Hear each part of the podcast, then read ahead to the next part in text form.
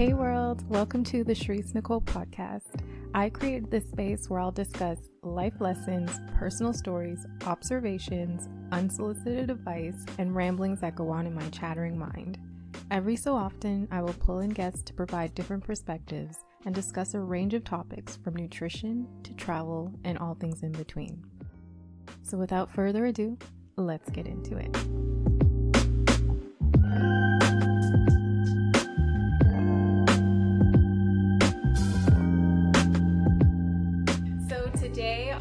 Joined by my friend who's a chef. His name's Eugene. I've learned so much about food from him because he's a chef, obviously.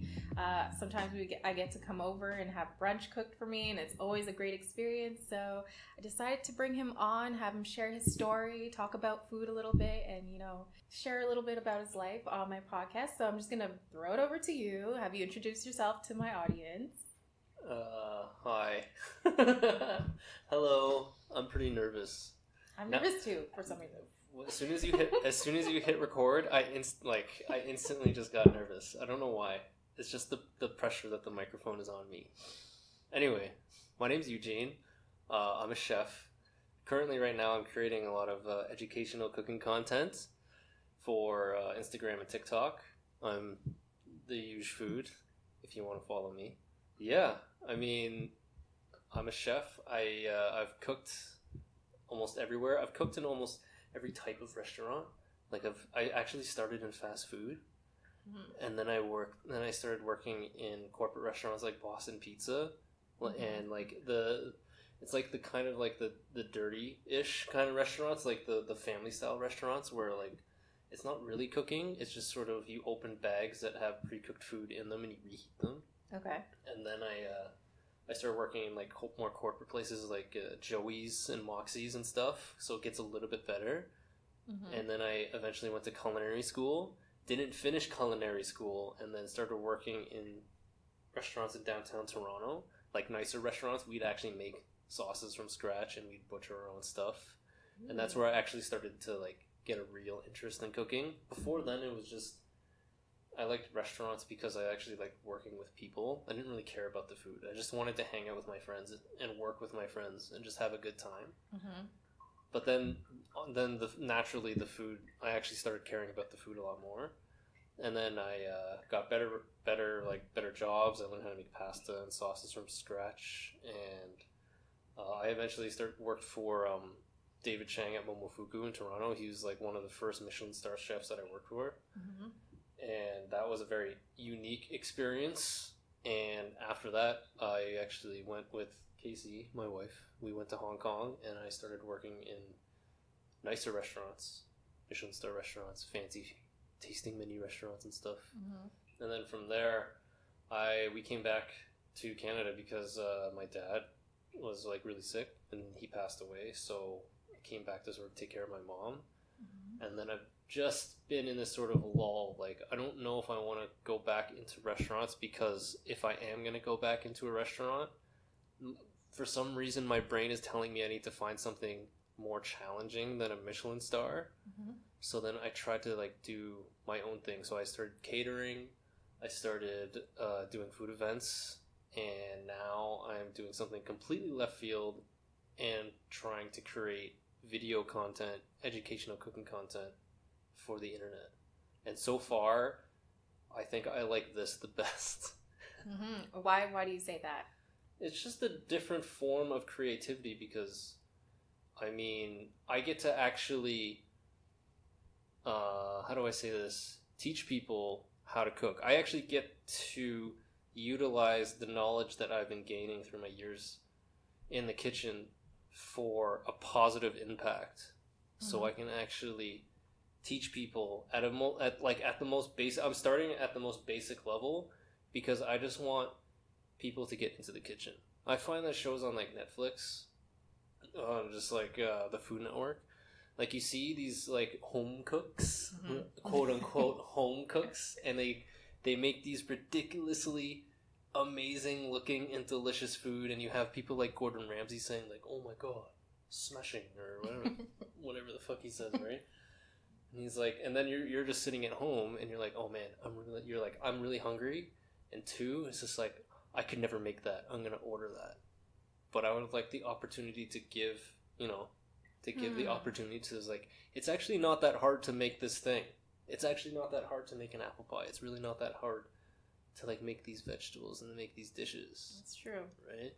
You said you didn't finish culinary school. Is it needed? Like, was it just because you were so good at doing what you could do that you just kind of let experience teach you, or do you think that it's actually needed to go through culinary school? Because there's a lot of chefs or a lot of cooks there uh, at home or on YouTube that are just great, and they've never done any formal education. I don't think, anyways. Yeah, no, You don't need it. yeah. no, no. You don't need culinary school. I mean, I still want to go. I want to go. That's one of my like my lifetime goals is to go to a culinary school and actually learn the science. You know, you know what's funny about culinary school? The the ones that take the full time program are kids that come out of high school, and I can see their mannerisms where they still haven't really figured out how to wake up on time and to get dressed and to be on class at time, right? Yeah. And then um, I also worked. I also worked at the culinary school that I did not graduate from, so I had finished all my classes except for one class. Mhm. And when I worked at the school afterwards, I took the class because I worked there because I was able to. Mhm. And then after I took that class, I literally just asked someone that worked there to see if I could actually get the certificate, and I did. So I actually did graduate from that school, but 10 years after the fact. Interesting. It's a very weird story. But to answer your question, um, culinary school does teach you the terminology, and a li- like there's there's two classes on food theory, so the science behind stuff, but they cover like everything. They cover like literally everything. It's not it's not like you go in there. It's like okay, I want to know specifically about this candida diet and veganism, and I want to know about the science behind all of these things. Mhm. It's not like that. You might get like five or ten minutes per class to ask a question, but then everybody else has questions too. Right. So, culinary is a good start. I actually found that so the school has daytime classes, which is kindly f- more more so for the kids that take the full time program, and then at night they have nighttime classes Mhm. where you can take one bread class or one pastry class or one Italian class. And I find that the people that take those classes are are the ones that really want to learn how to cook. They have a 9 to 5, which is why the classes are held at nighttime. Mhm. And I find that these cooks, the like the moms and the dads and the people that just want to fuck around with food, they're actually more talented than the students during the day. They they because like they know how to function, they know how to wake up on time to get to work, so they know how to get to the school on time. Oh. They ha- they already have all of their equipment because they're already organized in their real life, Mhm. right? Hmm. So culinary school, no, you c- you have all the information you need to learn how to cook things in Google, and like you can use YouTube Mhm. to like learn how to cook stuff. You can there's recipes all over the internet. Chefs copy recipes all the time. Which Right. I just learned. Yeah, chefs copy co- chef chefs copy recipes. They just they just what did what did I say? They tell they tell a different story or they, They, tell make it their own. They make it their like own and they they put a spin on it right because there's only so many ways that you can make a pizza but then there's pizza from nepal and there's pizza from america and there's pizza from canada and there's different types of pizza but pizza is still pizza and it's just the way that you make the pizza it's the way that you tell the story that. Mhm. that kind of makes it unique There's this quote uh, that I saw online, and it's by I think it's by Pa- Pablo Picasso, and it said, "Good artists steal, but great artists copy." Or I may have gotten that reversed. I don't know something something to that sort. And that's what I think about because when I because when I make uh, meals on my my YouTube channel, like Candida Diet inspired meals and recipes, I'm obviously like pulling from so many different sources, and then I'm making it uh, suitable to my eating habits or my eating restrictions. Mhm. And then people are always like, "Where do you come up with this?" And I'm like, "Well, it's several sources, like Pinterest, this place, this place, this place, and then also my own creativity that goes behind like what I make." yeah that's pretty much that's pretty much the mindset of a chef. But it just depends on what level you're at right? If you're a michelin star chef you think about all angles. It's not just about the taste anymore. It's it's about the visual it's about the smell it's even about the touch. It's about all your senses like hearing. There are restaurants out there that have like almost like a green screen or a white screen room and then when you're eating like a mushroom salad, they'll play music like you're in a fucking rainforest or you're in some forest, right? And then they'll put pictures of trees and mushrooms growing around you. And there'll be like a course where you're eating a fish, like a tuna fish, and then it'll just be blue. And it'll just be like ocean and maybe like ocean not ocean sounds, but like when you're in the water, like Mm-hmm. yeah, there there are restaurants that are great. I, I worked with this one Korean chef. His name's Young. I met him in Hong Kong. He did a tasting menu that was part of a farm, and each course they had to hike to a different part of the farm to experience the food. So they started they started at like the like I think at the fields where they had something that was grown in the fields like corn or some shit and he made a corn dish and then they hiked to like the place where they forage for like random herbs and mushrooms and they they set up a table up there and they just like he served the dish there and they ended at the actual ranch Mm-hmm. where they sat down and had the meat which is where all the like cows and stuff are from so Mhm. like there are different ways to like try to put a spin on a dish Mm-hmm. like he could have very well just did a steak like a steak and fries at the very end of it but Yeah. it's the whole experience that makes it unique so it's almost like the storytelling of like Food, really. yeah, yeah. But that's at like the Michelin star level. When you're creating like shit at home, I find like like when people start crunching up Doritos and putting them into like their sandwich and stuff, that's also creative. That's also very creative. It's like I'm bored of just eating Doritos. I'm bored of this chicken sandwich. I can put the Doritos in the chicken sandwich, and then it's like a whole new thing. Hmm. Yeah. So yeah, I think like what you do on your your social media is you really um, you really give empower people. I'd say to to find their inner chef Kind Right? of, yeah. because everyone can cook. It's just like not everyone thinks that they can just because they see it on TV a certain way, Yeah. or you know they kind of feel like it's not accessible to them. it that's that's what I think it feels like because the like my breaking point actually, you know, MasterChef kids or children, Yeah. the children MasterChef. hmm I was like, oh my god, this is gonna be so fun. We start watching the show, and it's like these eight-year-old kids making the most amazing pistachio macarons. I know. And I'm like, I don't even know how to make a macaron. What the fuck is this? And he's making it, and like Gordon Ramsay and Graham Elliott and these amazing chefs are like, this is the best macaron I've had in my life. I would pay a thousand dollars for this one macaron. And I'm just sitting there at home, just like, oh my god, I'm gonna quit being a chef because this kid is so talented. Why can't I can't even compete, right? Whoa. and then I Mhm. started spinning. Like the mindset in my head is like, like, like these, like this isn't really like this is really good TV. This is very entertaining. This is great content. Mhm. But like deep down, me being like a chef in the food industry, I'm like this kid. Like I have so many questions. Like, how do you know how to make this macaron? How much time off screen did you have to practice this before you actually went onto the stage? How many books were you allowed to read beforehand?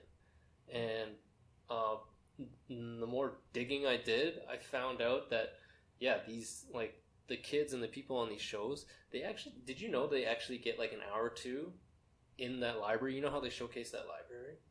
No. So they have this huge food library where they have every food book known to man. Oh. They're allowed to go in there like an hour or two beforehand. It's like this is what you're making. You're making apple pie.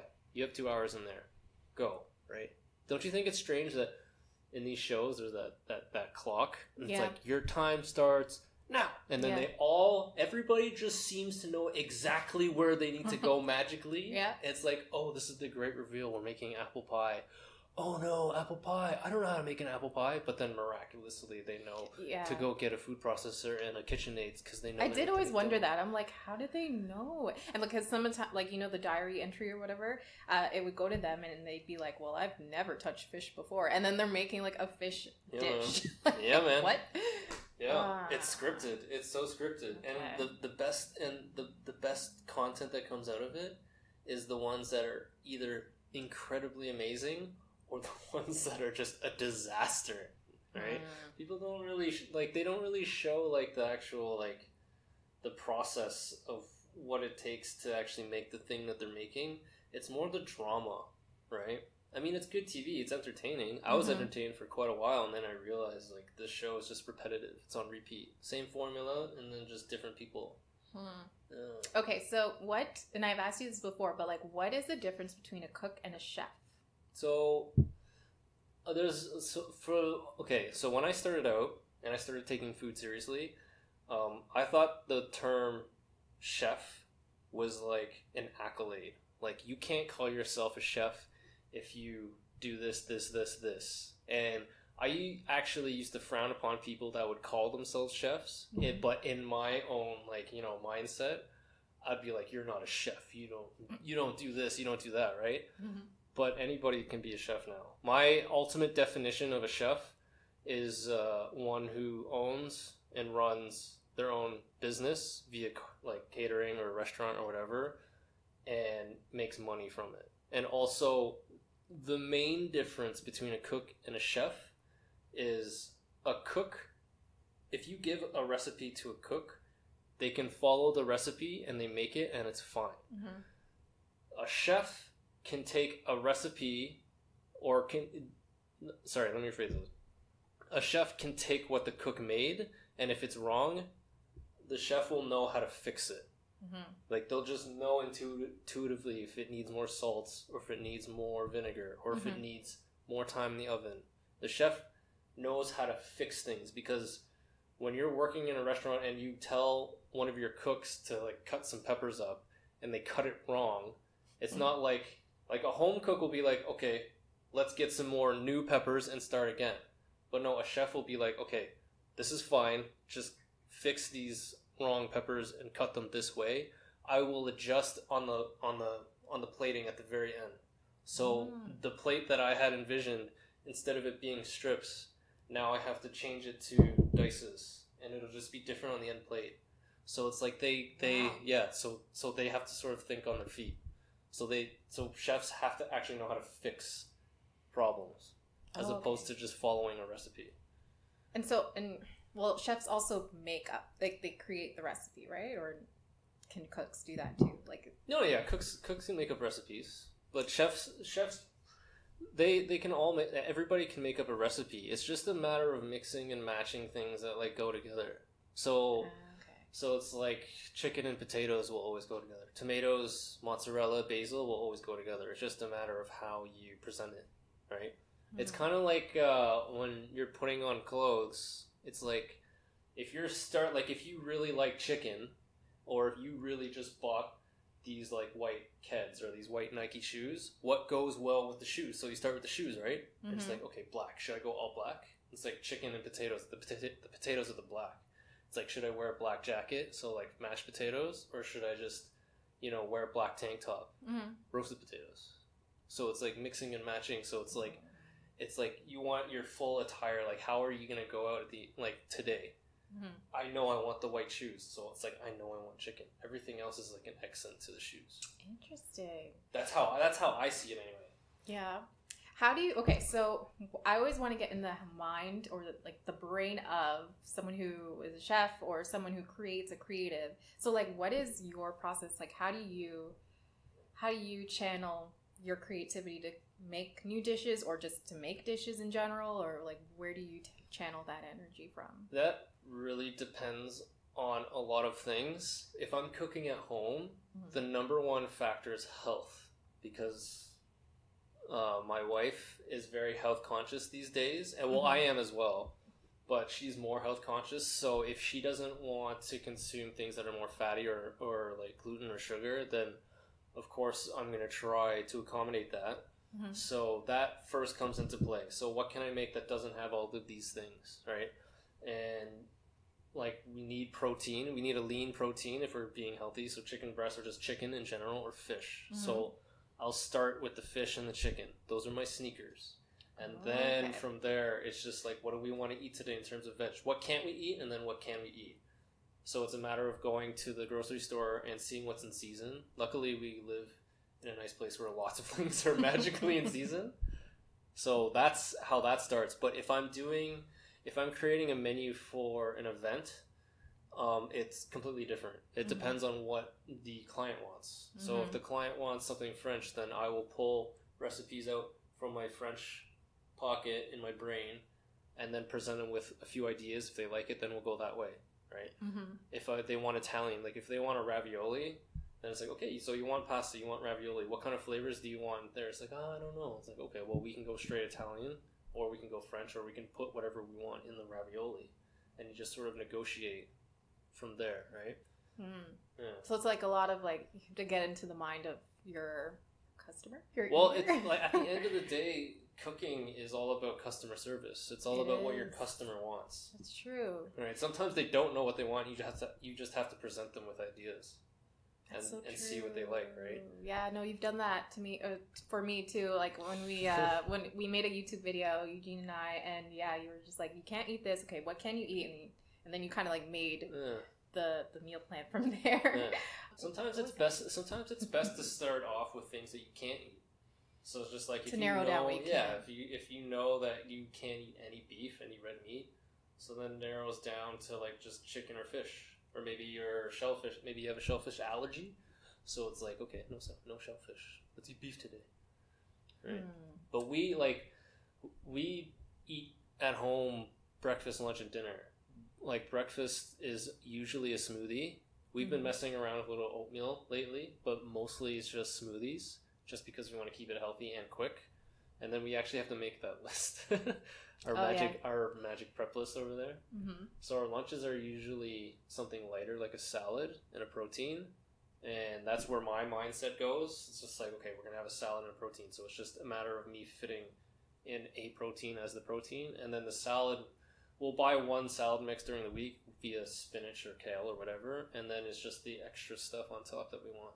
It's true. Yeah. Have you heard of proper meal combining? I'm sure you have. Yeah. And Yeah. so, did, did they teach you that in school, or is that something you had to pick up on your own? Well, You sort of pick up on your own. Mhm. to be honest, I'm against culinary school just because um, the culinary schools that I've been experienced to, the curriculum is actually super outdated. And Yeah. they teach you things in the school that you don't actually use in the real workforce anymore. They're still teaching like mother sauces, but who the hell knows what mother sauces are? Yeah, what is that? so so they teach you at culinary school. There are five. Okay, Charisse, there are five mother sauces. There's a tomato one. okay. There's a beef one, there's a cream one, there's a like a chicken one, and then there's an egg one. But now you can literally make a sauce out of anything. It doesn't have to be those five anymore. That we have we have the technology, we have all these powders and gels and gelatins true. and all Mhm. these things to make a sauce a sauce. I can make mango sauce with two ingredients, mango and xanthan gum and it's a mango sauce. You don't like this. This whole thing of mother sauces is so outdated. I mean, it's good to know like your history, where things came from, hmm but to try and teach that as an actual thing nowadays is kind of it doesn't work anymore. Yeah, Yeah, yeah. I feel like yeah, you have to think outside of the box, anyways. Really, yeah. So, so the culinary. So I'm gonna say no to culinary school. that's clear. it, but you know what? You you can take the night classes. Like like doing like one off classes are really great because then it allows you to focus on the one thing. Like when you go to culinary school, you have to learn everything. You have there's like a knife skills class, a butchery class, a theory class, um, how to do all your finances, and uh, there's a like you know there's just like a bunch of classes that you don't actually really need. Hmm it's just like to get like the basics in you. But you can learn like if you really want to become a cook and if you want to actually start a business it, if you want to start a business it's one other thing. Like you know Mhm. five guys? Yeah. that you know the guy the owner of five guys literally only knows how to make hamburgers and fries. He doesn't know how to make all of these mother sauces and all these other things he only knows how to make a good burger and good fries and he started his business and five guys are actually his sons he has four sons Look at that. yeah right So easy. or I think it's like more that speaks to like really owning your craft and just just making it making it better. I don't know, capitalizing off of it. I don't Yeah. know. Yeah. Yeah. So for you, like you started to go online like only recently, like sharing your cooking skills and just helping people create recipes.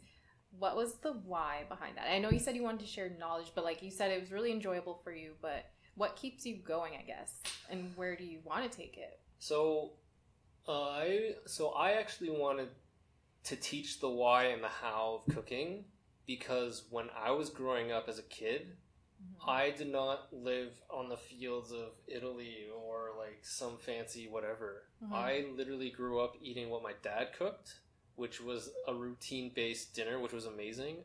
But when he wasn't home, I would be eating Kraft Dinner or cup noodles or Chef Boyardee. Remember that? Yeah. Yeah, I would be eating all of all of the stuff that you're not supposed to eat, and like when I hit sort of like teenager years, the only thing I knew how to use was the microwave, and I feel like I could have gotten more nutrients, and a lot of us could have got more nutrients, and it's just the fact that I didn't know how to make stuff when you should have, right? Mhm. So I want to sort of create that bridge, that bridge of opportunity for people to actually learn stuff.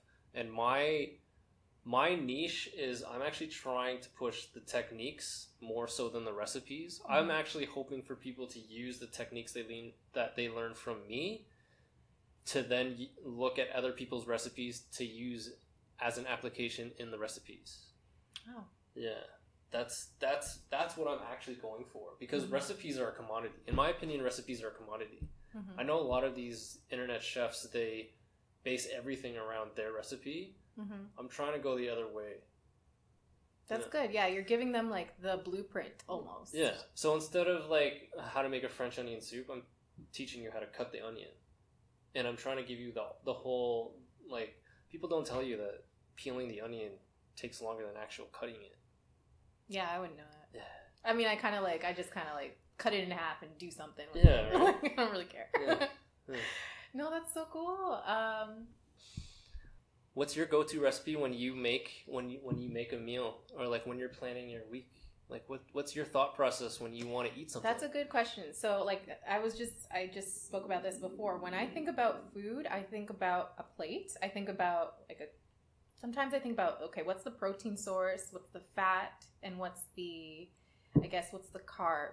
Or am I even eating a carb? And so I approach all my meals like that. So, for example, like, one of my um, meat free meals that I like to make is like lentil, so dal, really. Mm, so, yeah. like a lentil, and I'll add turmeric in it and then I eat it with quinoa, and then I'll eat it with like a salad. And that's Mm. like literally my approach to every meal that I make. It's like, where's the green? Where's the carb? Where's the protein? Yeah. Or fat. Yeah. Yeah. I used to think like that too. Yeah. Yeah, it's like green, protein, carb, yeah, the three like the trifecta, right? Mm-hmm. But then if you can sort of break away from that trifecta, then things get a little bit hard. They can get a little bit harder, but also a little bit more interesting. So you could do double green, no carb, with a protein, so then it's super healthy, right? I know. And I think for me, like when I switched to when I switched my diet to like the candida diet, and then right now I kind of maintain something like the candida diet. I think right now I eat more intuitively yeah, because like I know what feels good, I know what makes me not feel good, so I try to eat more towards like uh, foods that are going to give me that energy.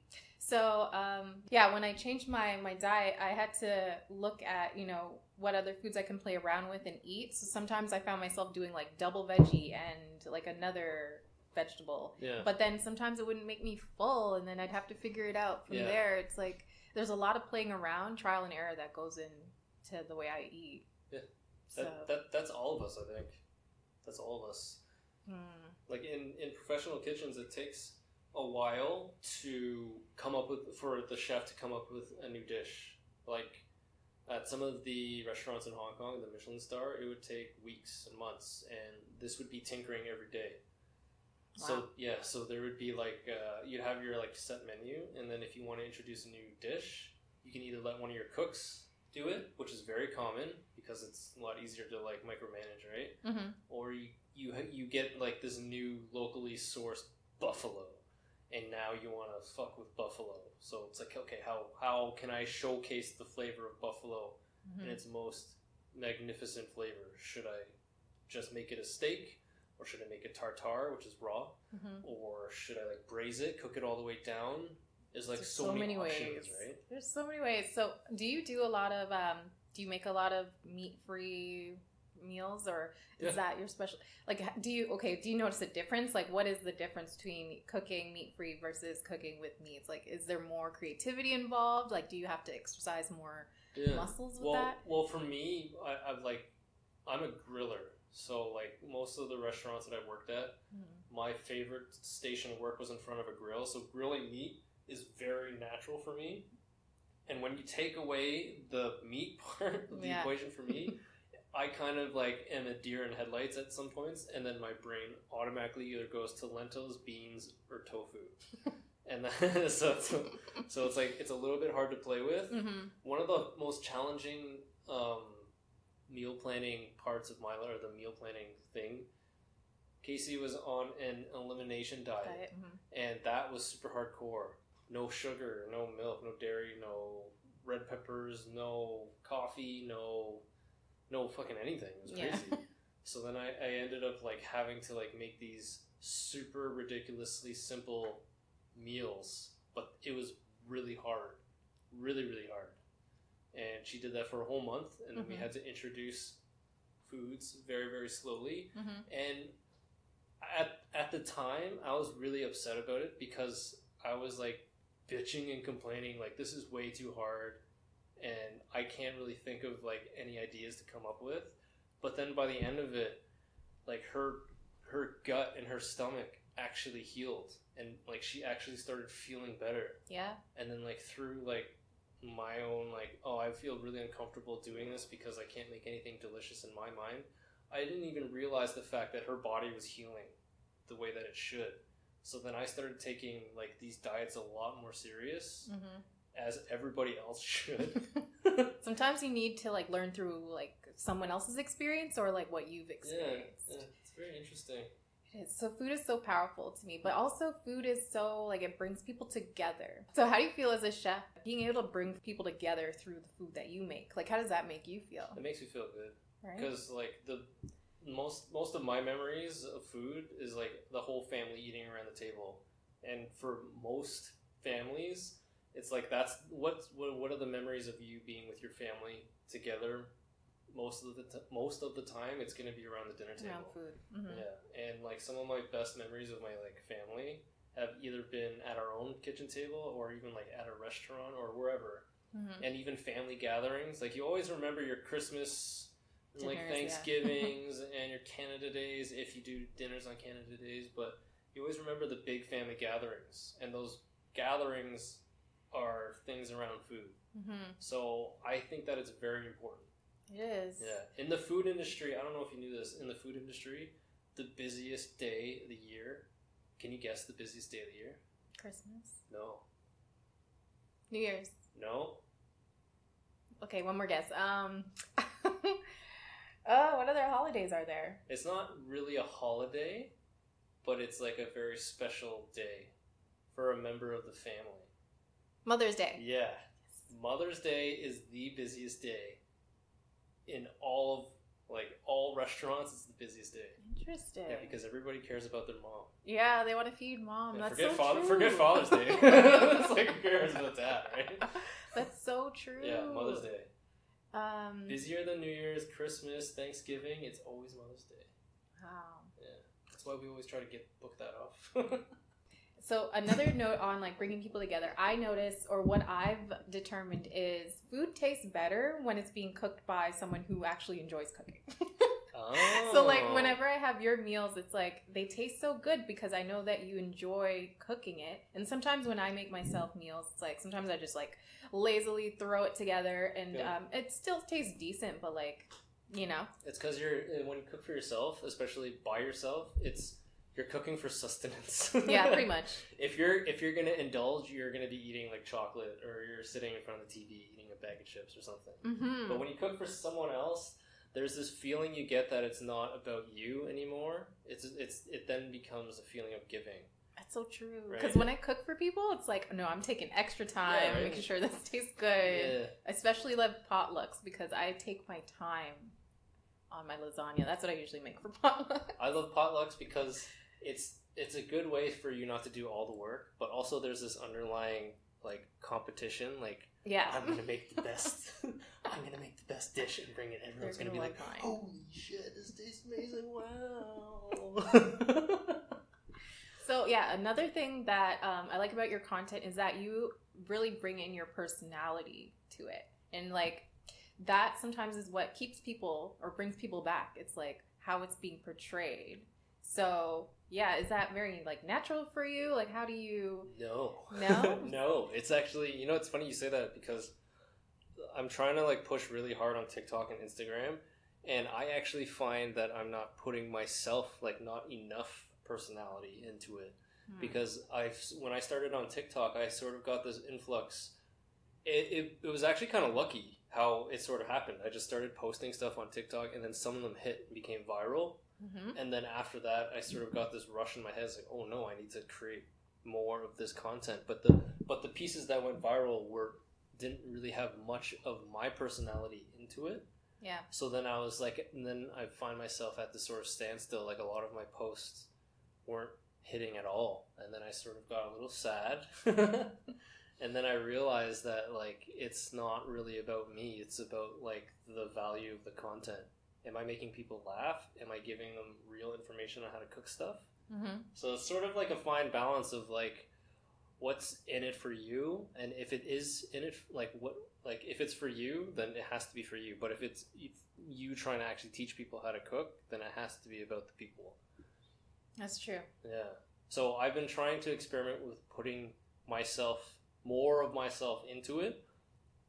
It's really hard, honestly. Like there's a lot of insecurities that come along with that, but I've been trying really hard to like try to reveal like more pieces of me. And- Like what exactly? Like what do you what do you think has to be I don't know, just like just like your thought process, like Okay. like the gen, like you have to be genuine. Like people can spot a fake, and it's more so like just think about all the people that you follow on Instagram and all the all the the, the people that you really really like on Instagram. Mm-hmm. Like forget the followers and forget whatever. Like what what makes you really drawn to these people? Is it like the way that they write their copy? Is it the way that they portray themselves? Like are they giving you something? Like for like uh, athletic people, are they actually teaching you how to like better yourself through exercising, or are their recipes actually good? Or, You know or are they just like putting out garbage recipes just for the fact of putting out recipes? I feel like the best connections I make with like online personalities is are people that are share like yeah, people that are more themselves and people that are being vulnerable almost. Yeah, Yeah. yeah, and that's so hard. It is hard. It's so hard to be vulnerable. Hello, my podcast, Vulnerable. and being on this whole thing, vulnerability. It's fucking hard, man. It's like what it's like all of these things that you've been like like your whole life you've been putting up all these shields and all these walls t- to like make make yourself not look weak. yeah. But now I'm like realizing like the more walls that you take down, the more people can relate to you. Be like, oh, And resonate with you. like. Yeah. You know, there's a lot of insecurities with chefs and cooks. Like I mm-hmm. used to feel like when whenever I had to make staff meal for cooks, that's when I got the most stressed out and the most insecure because you're not just cooking for people that are paying for the food. You're cooking for all your staff that know how to cook the food, and they all Yeah, have their own taste buds, right? Mhm. and like there's a lot of insecurities when it comes to cooking food for another chef you get really nervous and it's just like a whole thing that nobody ever talks about Hmm. uh, How do you overcome it or how do you think you you do it? Do you just you just you just have to not care that much it's really hard in theory it sounds really easy well i'm just not going to give a shit about this chicken i'm going to cook for this three star Mm. Michelin chef. No, it doesn't work that way. Like you make the food very nervously, you plate it very nervously, you present it, and then you go to the back and you're like, enjoy your meal, put down the plate. And then you walk away and you go to the back and you're like, fuck, fuck, then fuck, fuck, fuck, fuck. Wow, no, I wouldn't think that you um, were concealing parts of yourself because it just seems like there's so much of your personality on your videos because you're like naturally very humorous and I see that like uh, even in the video we made. yeah, So yeah. I'm surprised. yeah, there's lots of there's lots of hidden insecurities. Interesting. Yeah, I'm trying to like not be so insecure anymore. It's hard. It's hard. It's hard, man. That's like that's why I was like that was one of the things that pushed me to do this because it was like I just want to talk about just what I think, thoughts that I think and stuff. And like so many people have been like, "Hey, I resonate with that so much," or "We think alike this much," or um, one of my friends said that for me putting myself out there was very courageous to her and it empowers her or it makes her feel like she can also do the same. And I'm like, that's so interesting because I get inspiration from people that do that yeah, for them. Yeah. And then yeah, it's the so it's best. like You know what's you know what's the funniest is chefs like sh- or people that call themselves like super professional cooks Mhm. actually have a hard time posting stuff that they cook because they're already like prejudging themselves on based on what other chefs are going to say. It's like, oh, you didn't do that right. Oh, that's not cooked properly. But Yeah. the home cooks, like the people that don't have any professional background and they just put themselves out there and then they just put it out, and then it's not even like yeah, the chefs will like judge their food, but then they have this sort of uh, they they check the box like this person's not a professional cook, so whatever they make is already above sort of subpar standard. But if you have that that title of chef, then you already have like this bar that you need to hit, Mhm. and anything below that bar is garbage. But if you're a home cook, the bar is lowered, and then then like a real chef will be like, oh, okay, it's not cooked properly, but it's okay because they're a home chef. Yeah. But these home chefs, they give hope to all these people that don't know how to cook. It's like, oh, this person's not even a chef and they made this thing, so I'm gonna try it Mhm. because it's more approachable. It's more like, oh, if this person can do it, then I can too. But if you Mhm. see like, I don't know, Usain Bolt, you know, run, it's like, okay, I'm not gonna run next to Usain. I'm not gonna try what Usain Bolt did. That's Mhm. impossible. yeah. Uh. Yeah, that's interesting. Yeah, it's like this. It's funny when like there's a point. There's a point where I thought I was like the superstar chef in some of the places I was working at, Mhm. and I thought I was the guy that all these other all the underlings or whatever would come. They I like I thought they would come to me to answer all their questions, Mhm. but in reality, that was really that was like a really big weakness, and I learned a lot from other people's mistakes, and some of the creativity that comes from someone with zero experience is like, oh my god, genius! Like, why didn't I think of that? Mhm. But it's because they're so curious that they don't already have all these like Preconceived, rules. like, Yeah, they don't have all these mind. like like these these already set in stone things that is just like, oh my god, genius! It's like they come from a blank slate. Yeah. And so they're able to perform better. Yeah, I think yeah, that's so interesting because like that affects other people in many different areas of life. Like when I came when I you know started my podcast, it was like, oh, I know there's so many others that are great, and it's like, do am I even that great at talking to people or interviewing people? I think you're fantastic. I think you're amazing. Yeah, so it's like I learned a new skill, a hidden skill that I didn't even know. So Yeah. it's like, and your voice is so calming. thank you. Your voice actually makes it very easy to talk to. Is it calming right now? Because like when I project, it's not as like it's not as chill. It is. It really is. Good, thank Yeah. you. Yeah, you're welcome. See, oh, okay. Well, hmm. So, um, you mentioned earlier that like chefs have like they store they tell a story through the way they cook. So I want to know like what is the story you tell through your cooking? so I don't actually know, but I know that um, when chefs want to create a menu for their restaurant, not only will their food tell the story, but how the restaurant looks and feels is also part of that whole story. Mhm. So from the minute that you walk into the front door and you sort of get the like the ambiance of the restaurant, that's already like the first act of the story. Maybe even booking your reservation Mhm. and training your hostess or your your booking person to say things exactly scripted the way they want their customer to experience is even the first act but the ambiance how you how the kitchen how the the front of house staff act how they how they like move and how they serve the food Mhm. is all part of like the storytelling and then it comes to the food Yep. so, um, storytellers, chefs are storytellers when they have a menu, like a 10 course menu.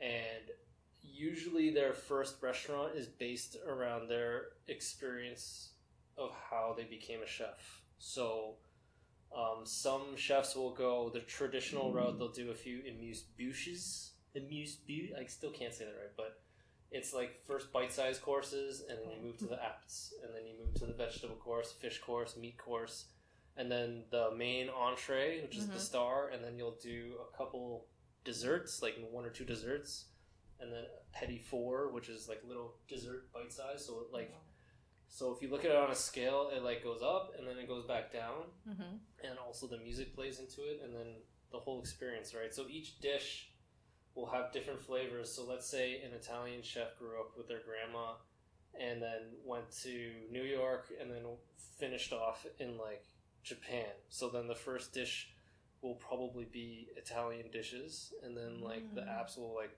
go to like an American style and then the desserts might be Japanese style. So that's like their Cool. story Yeah.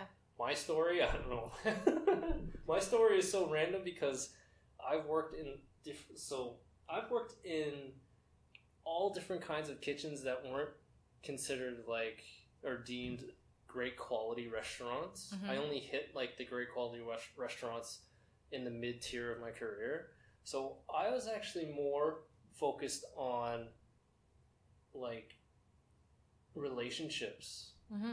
my my culinary career the most memorable parts were being able to be proficient and as efficient and precise as possible Mhm. and also building relationships with people so i guess that actually is portrayed in my content because i'm trying to teach people how to cook things fast and properly but i'm also trying to be very funny because that's how I am in the kitchen. As I was always like the f- f- kind of the funny, funny guy. I guess I don't know. Mm-hmm. But Maybe like- that is your story, like bringing people together, making them. Yeah, maybe. Yeah. I, think never actually is- thought about it. I've never actually thought about that before. Well, now you can. okay, so where can the listeners, you know, keep in touch with you, keep in contact, see all your your videos and everything? So I ha- so I'm my biggest audience is on TikTok and Instagram and then YouTube. YouTube's so hard. Yeah, it is. Yeah. Um, so my my handles are the Eugefood. So the underscore Eugefood at all of them. Just try to keep it simple. Okay, yeah, I'll post that in the description box as well so they can see that. But um, did you want to end on any last notes or Yeah, cooking is super simple, and it is? yeah, and anyone can cook, and anyone can become a chef, and it's it's so like I actually consider if you know how to boil water for cup noodle, if you know how to boil water, you are now officially a cook. You know how to cook. That counts as cooking. Some people burn it. You if well, true. you ain't gonna learn if you ain't. What's the saying? There's a there's a chef that I worked with. Her saying is, if you ain't burning, you ain't learning. Learning. Oh my gosh. so corny. Well, thank you for being on my podcast, Eugene. I hope you had fun. I did. This was this was lots of fun. Thanks so much. No problem. And um, of course, I'll leave everything below so that you know the listeners can keep in contact with you and make some delicious meals, or at least learn yeah. how to even cut onions or chop onions. Sorry. Yeah. All right. Well, until next time.